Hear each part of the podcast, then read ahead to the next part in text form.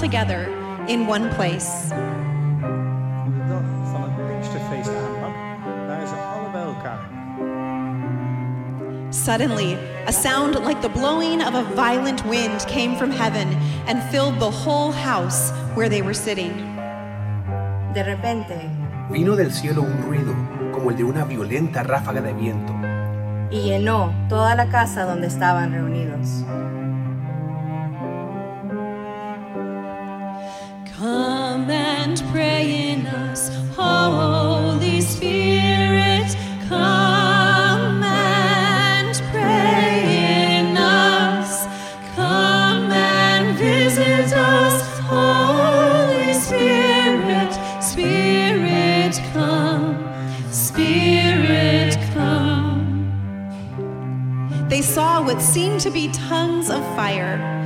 separated and came to rest on each of them. 使徒行传第二章第三节，又有火焰般的舌头显现出来，分别落在个人的头上。 All of them were filled with the Holy Spirit and began to speak in other tongues as the Spirit enabled them. ha niile wee jupụta na mmụọ nsọ ha wee malite ikwu okwu n'asụsụ dị iche Dị ka mmụọ ahụ na-enye ha ike ikwuwa okwu.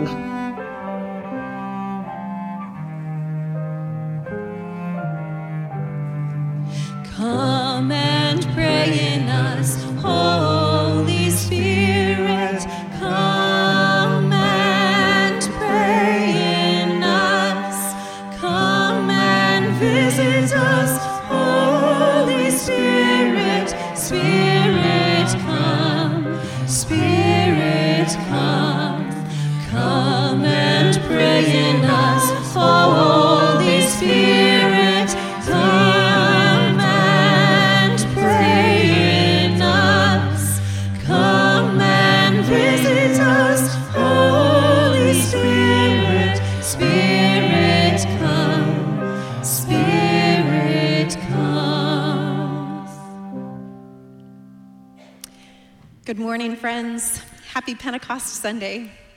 This is the Sunday when the church worldwide celebrates the outpouring of the Holy Spirit and the birth of the church. Would you stand and let's join our voices together singing, Come Thou Almighty King.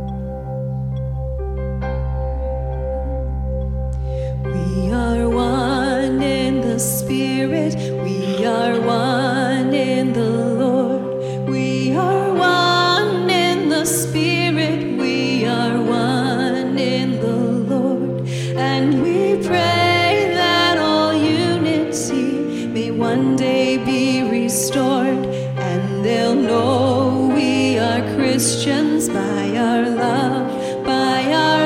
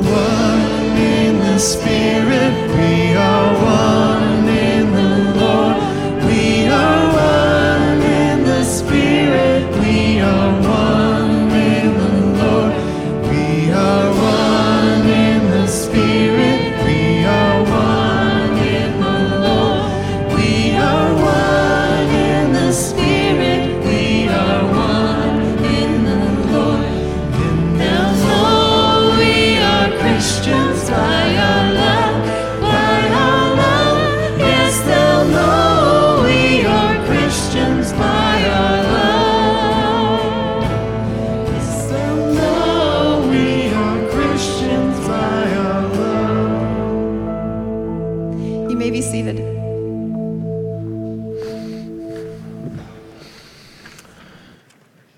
As Jess just noted, uh, today is obviously Pentecost Sunday, a day, uh, at least in one aspect, we are celebrating the coming of the Spirit who brings life. Ezekiel's prophecy, in Ezekiel's prophecy, God says this I will make breath enter you, and you will come to life. The people will say, Our bones are dried up, and our hope is gone. We are cut off. Prophecy to the breath. Prophesy and say to it, This is what the sovereign Lord says Come, breathe the four winds, and breathe into these slain, that they may live. We will pray together this morning with some of the words on the screen. Join me. God of hope, we bring before you those whose lives are dried up. Come from the four winds, O breath of God, and breathe upon these that they may live. We pray for those dried up, dried up by disappointment, by bitterness, by guilt. We pray for those whose spirit is drained by grief, by hunger, by despair. Come from the four winds, O breath of God, and breathe upon these that they may live. God of hope, we bring before you those whose hope is lost. Come before the fence, O breath of God, and breathe upon these that they may live. We pray for people persecuted, violated, left for dead. We pray for bewildered, delusioned, apathetic.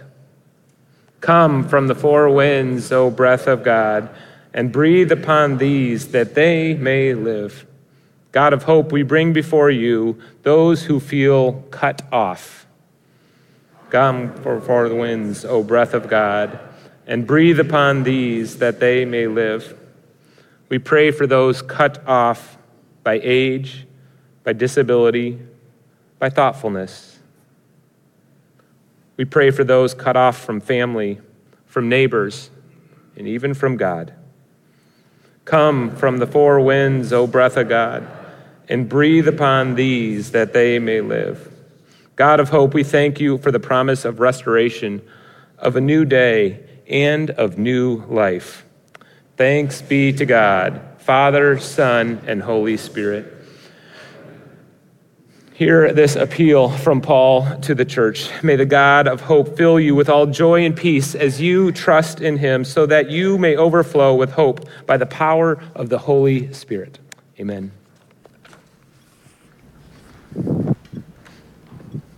Spirit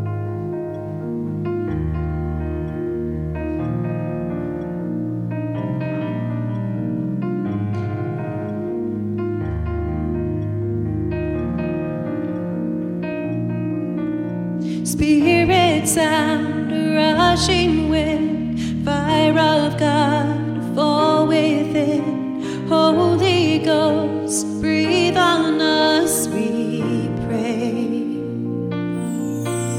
As we repent, turn from sin, revival embers smoldering, breath of God, fan us into flame.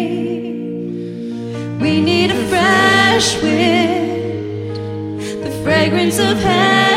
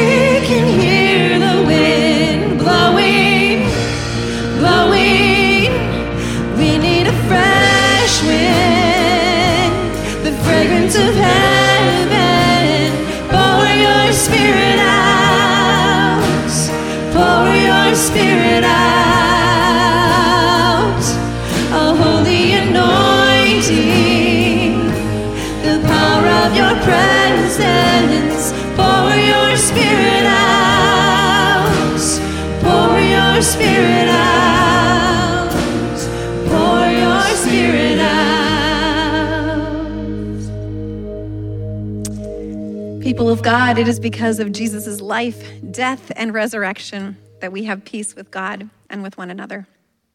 The peace of Christ be with you. Invite you to share a sign of that peace with your neighbor as you are comfortable.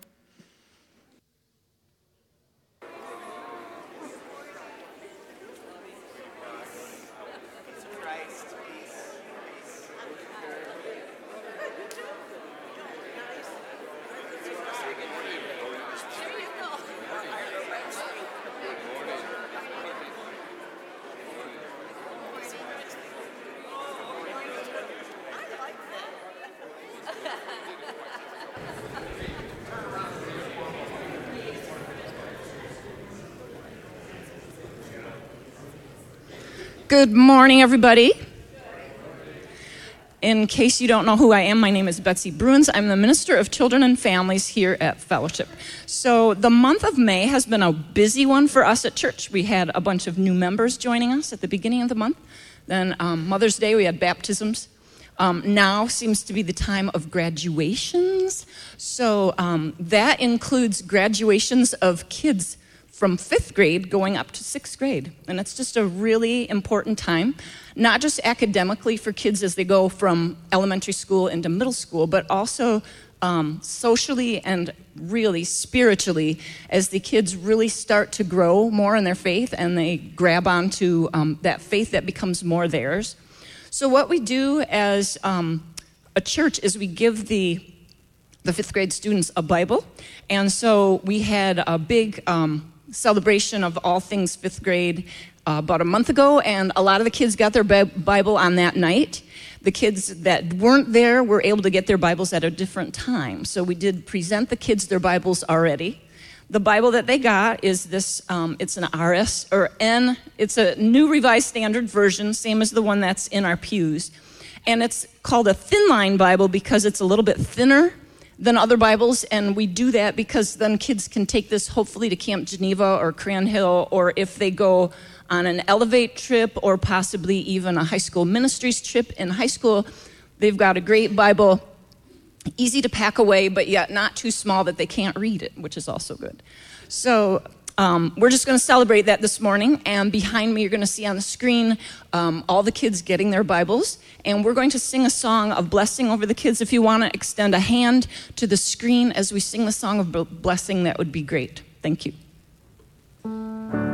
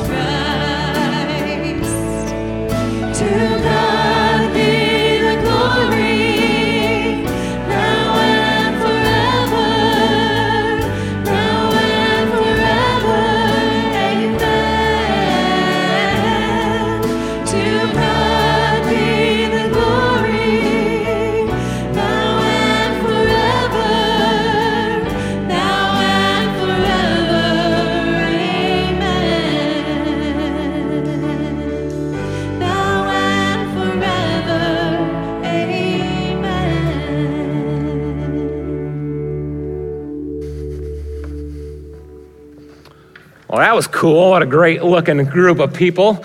Uh, I want to welcome everyone to worship at Fellowship Church, where our mission together is to love God and others as an accepting community centered in Christ and focused on developing faithful followers of Jesus.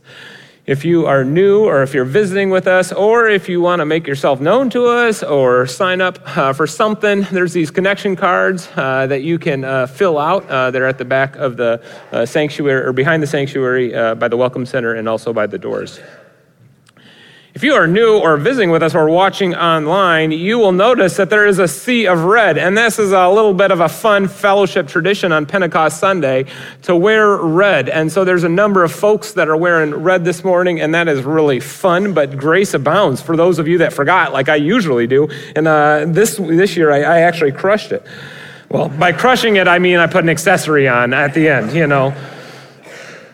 But it's kind of curious to me that we use the color red for Pentecost, you know? I mean, I guess the flames were red uh, on the people, but it is a curious color because usually when I think of red, I think of sacrifice or of blood when I think of the, the, the, the within the Christian context. And we oftentimes remember, and rightfully so, that Jesus was the ultimate sacrifice, one man for the sake of all of humanity. And yet, uh, this Pentecost Sunday is also a fitting Sunday to celebrate God's coming to us in Jesus and in the Holy Spirit. But it's also a weekend in which we remember the sacrifice of some for the sake of many. And so uh, it is our uh, tradition here at Fellowship to remember and take a moment of, of pause to remember those who sacrificed everything for the sake of someone else.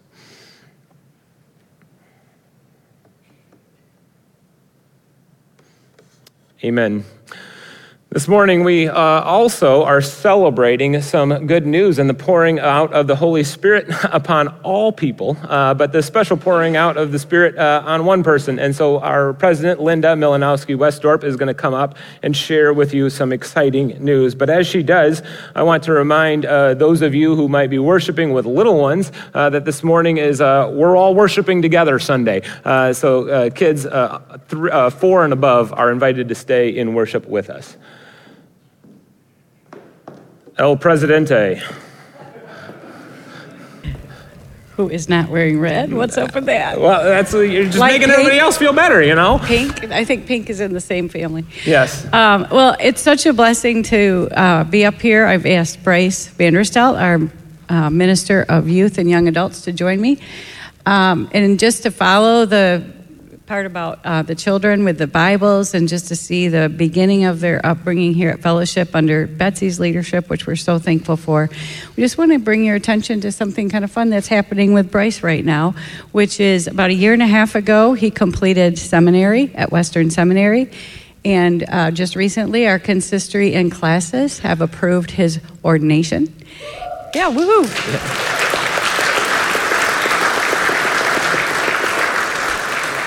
Feel that love? Yes. Feel that love? Yes. Okay, good. Um, and so, while some people are asking, well, what does that mean? Is he going to leave us? No, he's not going to leave us. He does not have plans to leave us. And largely, a lot of things about his role won't change. So, he'll continue to lead our youth and young adults. He'll continue to support Jess and the worship and arts visual team with their um, creating vis- um, videos that really give voice to all the good work God is doing throughout all of our missions here at Fellowship. Give more opportunity for people to tell their stories in that way. And um, so, with those things, and we'll also get to see him preach once in a while, with maybe a little bit more than we have in the past. And so, we're excited about that. And so, with all those things that are largely continuing, as is, what does this ordination mean to you and to the youth and to this whole church? Uh, I know when we were talking, I said, I've been doing youth ministry now for 12 years, and there's uh, nine years here now, if you can believe it's been that long already, and then three years at a previous church. And a couple of things that I've learned over that time. Uh, the first thing is that I love doing youth ministry. I love getting to know the students, and I love the, uh, the adult leaders that that uh, pulls in, because uh, it's a certain type of person that wants to be a youth leader. And I've loved this ministry, but I also have learned that for just that it's important to continue to grow. For five and a half of the years that I've been here, I've been doing seminary halftime, and that was a point to grow. And now ordination feels like this new step to continue to grow, to continue to do a ministry that I love, while also doing new things and getting to experience things, um, and even broadening the relationship with students, being able to do things like baptisms, serving communion, uh, how those different things fit into ministry as a whole, uh, and with video and different things that I've done already, to be able to get permission to explore passions in your job is a pretty great thing to be able to do. So I'm hmm. thankful for it. Awesome. Well, we're glad you're willing to continue in that role here at Fellowship. And I really, I just have to say that it warms my heart to think about this from the fact that these youth and young adults that are emerging into their adult life have the opportunity to have this relationship. And also, like when they're out on youth groups and youth trips, to have communion and be able to celebrate communion. And some of these kids that join us from other places may not have had communion in the past. So those are the things that just really warm my heart about this. So thanks again for your welcome, and uh, we'll continue to support you in your ministry. And hip hip hooray. Ah, come on.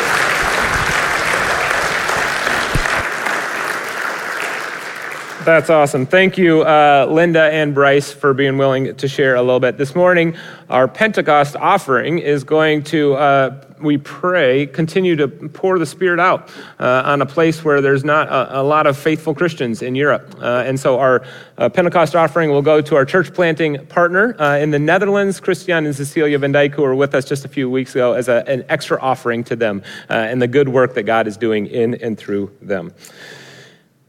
The next song will be an opportunity for us to prepare, prepare our hearts to hear God's word for us this morning.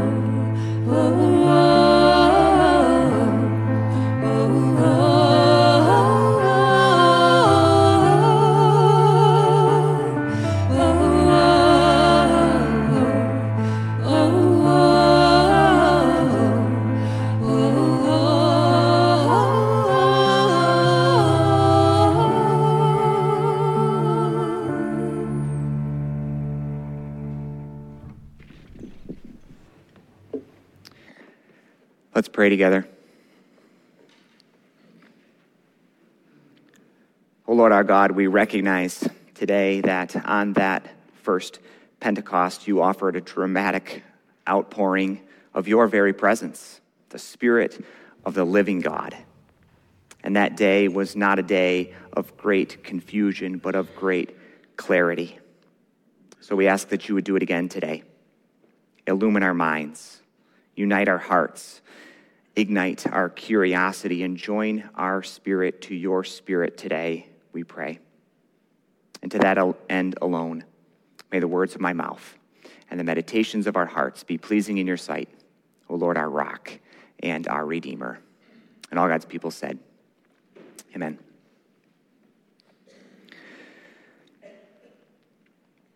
When Peter, the Apostle Peter, when he offered that first Christian sermon on Pentecost Sunday, you can read about it in Acts chapter 2. The sermon he preached there was four things at least. It was, first of all, biblical, it was rooted in Scripture. It was, second, Christocentric, centered on Christ, all about Jesus. It was, third, historically informed, naming memorable people and memorable events, particularly in that case, the King David.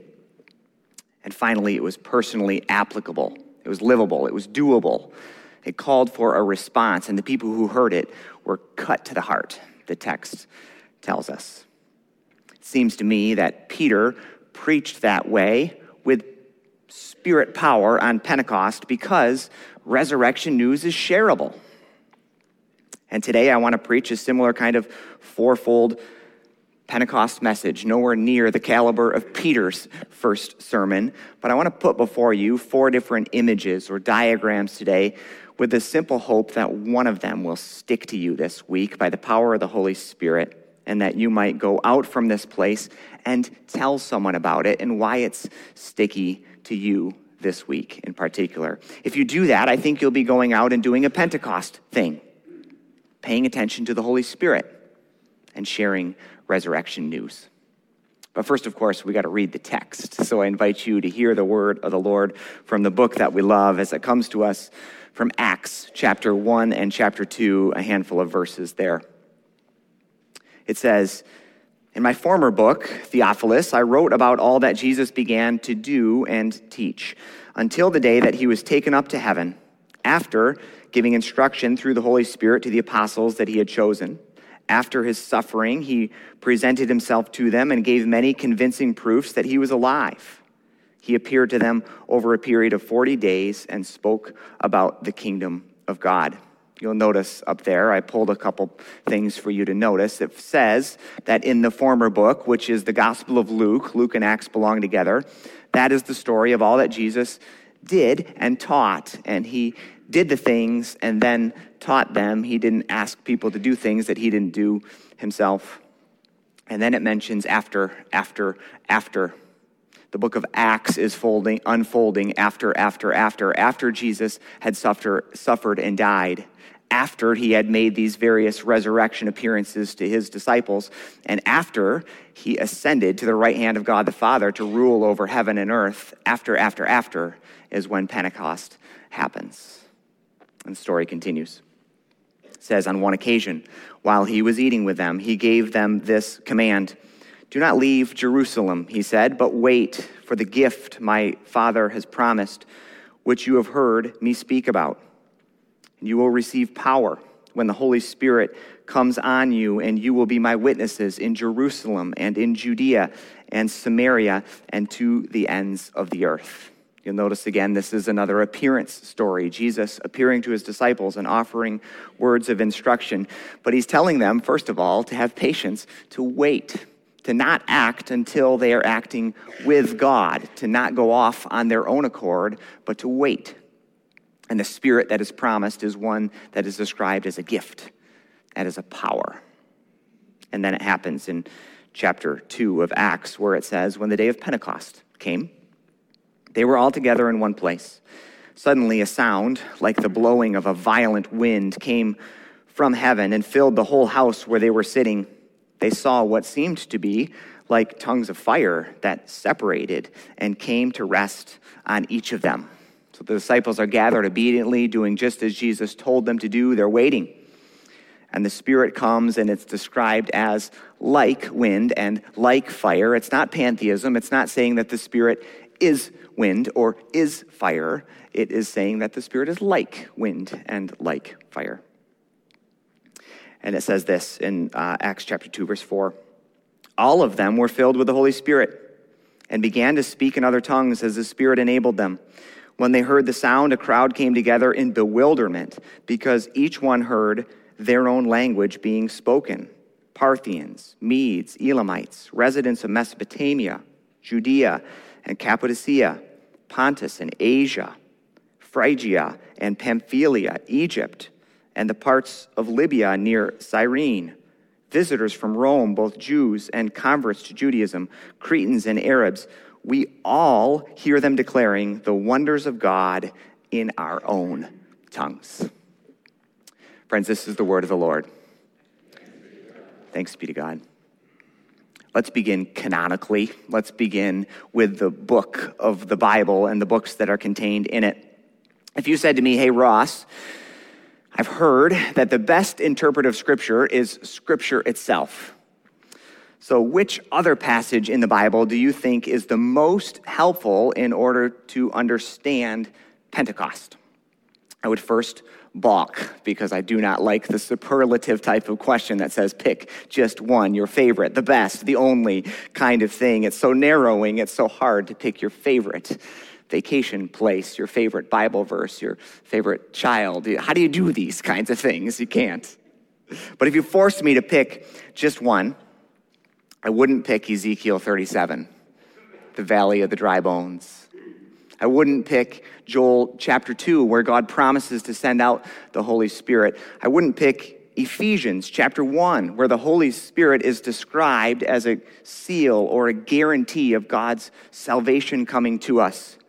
I wouldn't pick those. See what I did there? I told you I wouldn't pick them so I could mention them anyways. if forced to pick just one, I would pick Genesis chapter 11, the story of the Tower of Babel. That story, canonically, seems to be the twin story to the story or the day of Pentecost. By way of reminder, if you don't remember this story, the Tower of Babel is the story of humans coming together with the brilliant idea of building the world's first skyscraper. But if you study the text more closely, I think you'll see that alongside its twin, Pentecost, it gets really interesting the Tower of Babel, we'll look at them on three fronts the context, the motive, the posture, and the result. The Tower of Babel begins with uniformity. It begins by saying the people all had one language together. And then they have this motive, a posture of pride. They decide to do something together. Let's build our way up to the heavens and let's do it so that we can make a name for ourselves. Let's get recognized is what they're basically saying. And the end result of this activity is that God sees their hubris and scatters them and scrambles their language. Pentecost is kind of the opposite, isn't it? It begins with diversity, people from many nations. Every nation, the text tells us, is gathered, and they're each speaking in their own tongue, of course. The posture of the disciples, as we've already acknowledged, is a posture of humility. They are waiting why? Because Jesus told them to wait. They're waiting. And the end result is that God sends the Holy Spirit, which brings forth the one story of God, the mighty act of God, but each person hears it in their own languages, so the languages are unscrambled and understood by all. They're opposite stories, really. A catchy little definition that I learned long ago of heaven and of hell uh, it's not a perfect definition of these terms, but it's memorable, is this Heaven is the place where everybody is doing God's thing. Hell is the place where everybody's doing their own thing, which is a little bit of what you're getting at in this story of Babel as well. In the Tower of Babel story, when the people speak, they're seeking to advance their own causes. Yippee for us and the great things that we can do. In the story of Pentecost, when the people speak, they're telling the mighty acts of God. And when Peter gives his first Christian sermon, it's all about Jesus, the name above all names. So here's the first of the four diagrams, one of which I hope sticks in your life this week by the power of the Holy Spirit. I think I've shared this one with you before. It's definitely sticky to me. It's the universe of me and a universe centered around God. On this universe side, you can see it puts me in the center of the world. And the most important things are my stuff and stuff about me. The next ring out is stuff I hate. And the furthest ring out is other people. Everywhere else is nowhere. Okay? You get the idea. It's kind of like the Tower of Babel. On the other side, you get a world that is centered around God and the things that God loves. And so it moves outwards, first of all, loving God above all things, then loving other people, and then seeking to do good whenever and wherever you can.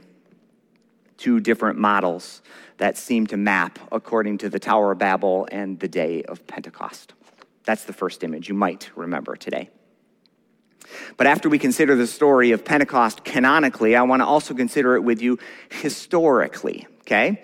The story of Pentecost appears in our Bibles in a book that's called The Acts of the Apostles, right? The Acts of the Apostles. And the book is certainly that 28 chapters of the disciples going out and doing the thing from that last slide loving God, loving others, and doing good. But you could also call the book The Acts of the Holy Spirit right? Because they are acting, but the Spirit is acting in and with and through them to go out to all the various places. I heard a story recently of a Hindu person, a person in India, who, by their own accord, discovered a New Testament. And they began to read it on their own, starting with the Gospels, of course. And as they read, they became enthralled with this person named Jesus his mighty words and his mighty deeds that are told throughout the Gospels of Matthew, Mark, Luke, and John. As a person who had not heard these stories before, which are perhaps just way too familiar to some of us, the parables of the kingdom, walking on water, feeding 5,000, all these great stories of Jesus, when this new Hindu Bible reader pressed in and read about this stuff, he was enthralled, fascinated. And he kept on reading, and he got to the book of Acts. And when he began to read the book of Acts, he got up and he went and found the nearest Christian leader that he could. And he said, This, it looks to me like the people, the followers of Jesus, his disciples, began to do the words and the works of Jesus. The one who first cast, captivated me are now being done by these people. And so he goes on to say, The church picked up where Jesus left off. Therefore, I must belong to this church because this church carries on the life of Christ in the world. Kind of cool to have that other perspective on our very own scriptures. The Pentecost promise does unfold historically. That's why we have this book of Acts the Acts of the Apostles. And Jesus states it clearly in a kind of mission statement for us. Acts chapter 1, verse 8, Jesus says, But you will receive power when the Holy Spirit comes upon you, and you will be my witnesses in Jerusalem, in Judea, in Samaria, and to the ends of the earth. You can see it's these concentric circles moving out, out, out from the place where you already are, are further out and into the world. On the next map, you can see where the disciples actually do do it. You may not be able to read all the small print here, but each dark arrow there represents the disciples going out from Jerusalem to do the very thing that Jesus said that they would do. They go out to the various places. James the Just stays there in Jerusalem. Matthew goes up to Judea and Samaria.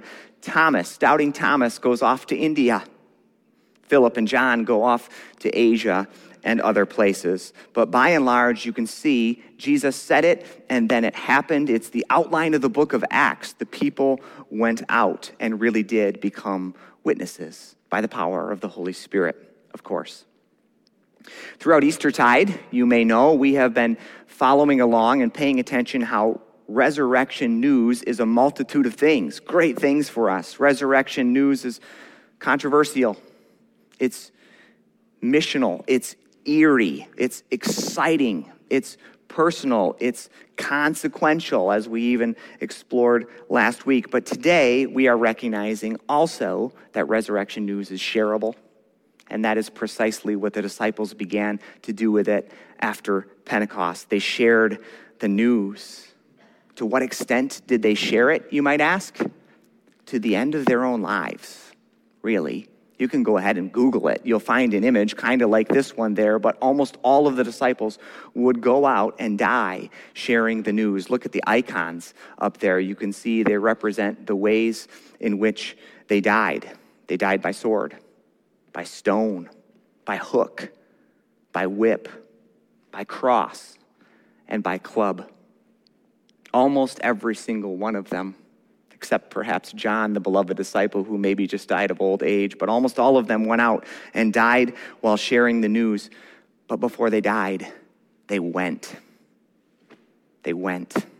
So here's the second of the four diagrams that I hope one of them will stick with your heart today by the power of the Holy Spirit.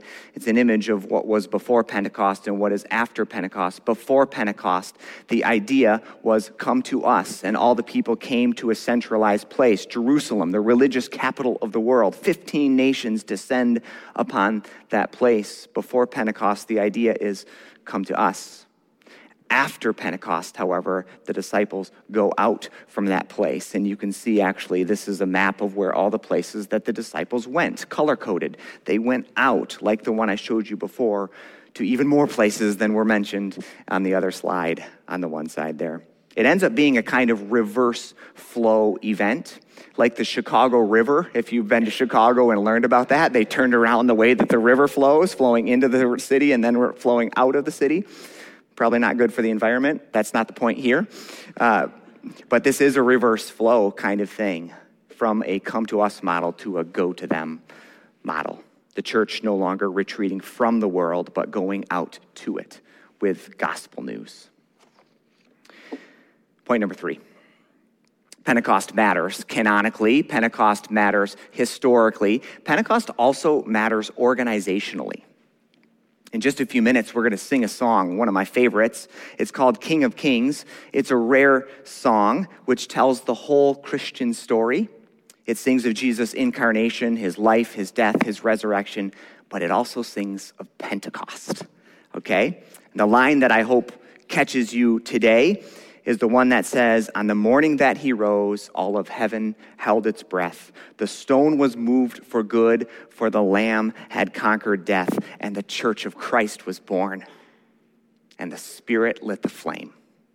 The gospel truth of old shall not kneel and shall not faint.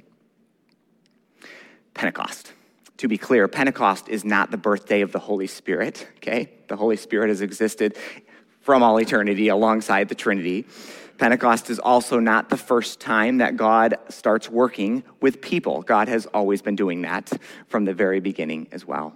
But Pentecost could be described as the beginning of the Christian church, the beginning of the group that gathers in Jesus' name in order to share resurrection news. And that's what begins on this day called Pentecost. A few years ago, there was a book that came out. Uh, perhaps you know of it. It's called The Starfish and the Spider. It's a book that I don't think is about the church at all, but it actually is quite a bit about the church, maybe by accident. The point of the book is both biological and organizational. And each of these matter to us, I think, as Christians, because biblically, the church is the body of Christ, an organism and an organization, right? So, biologically, there's an enormous difference between a spider and a starfish, okay? Even if they look kind of similar. A spider has a body in the center and then eight legs that sprawl out off from it. And if you talk to any middle schooler who's spent too much time with a daddy long legs, they'll tell you you can pull off some of those legs and the spider won't die. But if you squash the body, it's dead, right? A starfish is quite a bit different. A starfish actually doesn't have a center.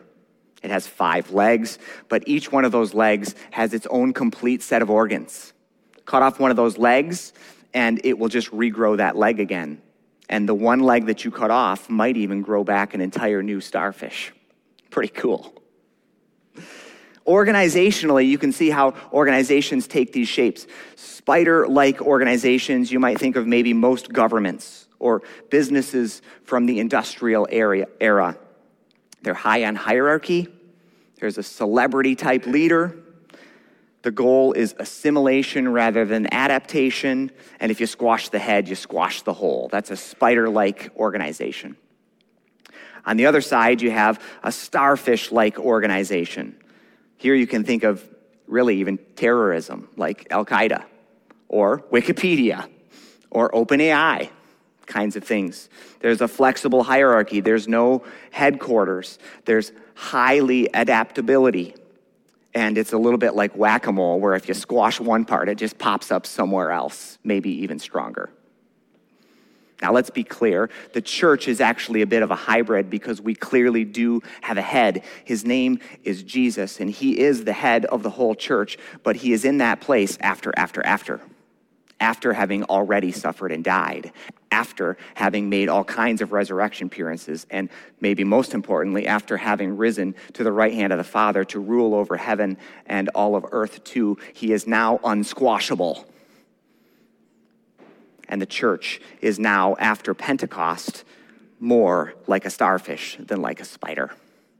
Even when the church dies somewhere, it rises up somewhere else. It's a cool, cool thing. So, the third image that might stick with you today on a Pentecost Sunday is this one, which shows the difference between a spider and a starfish and suggests that Pentecost marks the beginning of a distribution of power onto a diversity of people and nations and languages, whereby Jesus, the ascended head, is now unsquashable and the church is spread, duplicating, and decentralized. One last thing.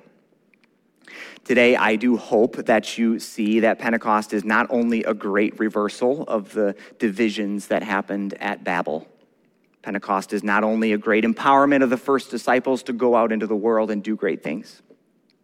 Pentecost is not only a great celebration, the birthday of the church. Pentecost is also a great gift to you and to me personally. The Holy Spirit is given to each and every one of us. I tried to think of the most boring way possible to say this to you. I landed on grammar, specifically prepositions. I'm only kind of kidding. I'm kidding about the boring part. I'm not kidding about the prepositions. One of the best little books about the Holy Spirit is an old, old one by St. Basil the Great from around the fourth century AD. It's called On the Holy Spirit. He makes the case in the book for the importance of prepositions as one of the best ways to understand the way that the Holy Spirit works among us. If you don't know what a preposition is, thank you to all the teachers of the world who have come up with these nifty songs. This one is according to the Yankee Doodle Dandy tune, and those are prepositions up there. I have failed every single time I've tried to do it. Nate might try. nope. okay.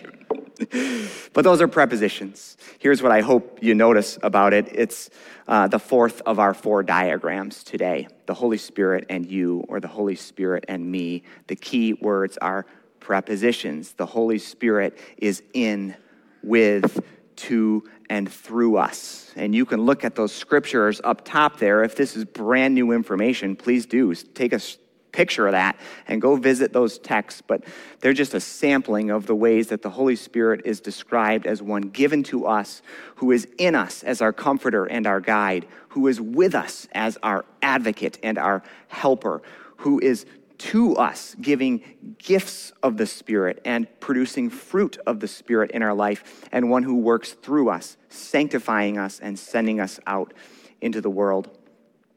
One of the things that we notice when we study the scriptures from start to finish is you realize that God is the God of the whole, a universal God, but God works through the particular in order to reach the universal. The gospel itself is for all, but it spreads out in and with and to and through each one of us who bring this message out from the particular to the universal. So I started today by saying that I had four Pentecost diagrams, and I'm hoping that one of them would stick with you today and that you might go from this place and share with someone else why it's maybe sticky to you.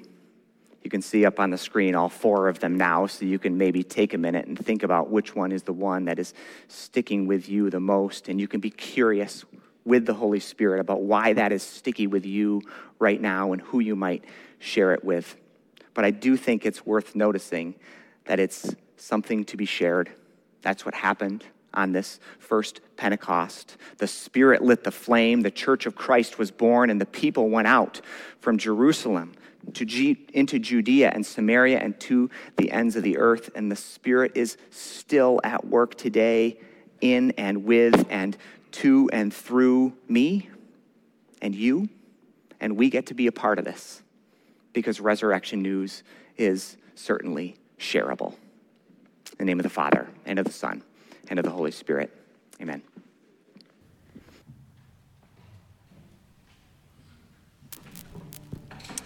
Friends, in our response this morning, Pastor Rob, a teaser of the song we're going to sing. Yeah, he chose this one this week. Let's stand and sing together.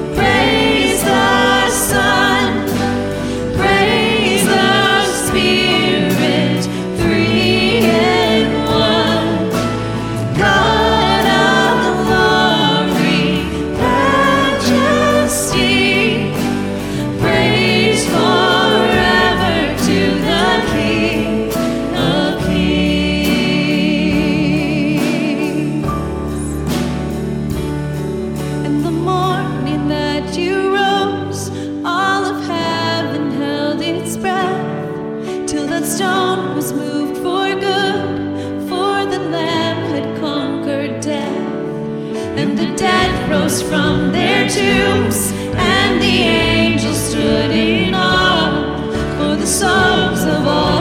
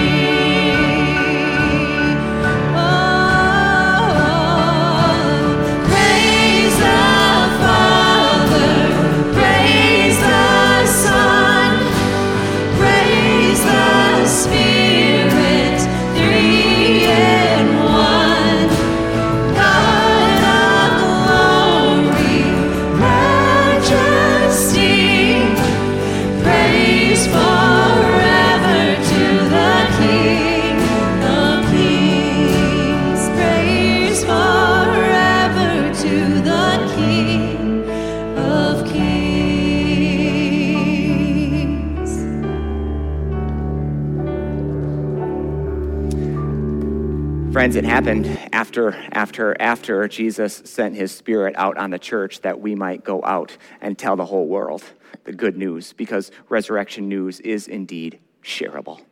As you go from this place, may the grace of the Lord Jesus and the love of God the Father and the fellowship of the Holy Spirit be with you always. Amen. Go in peace.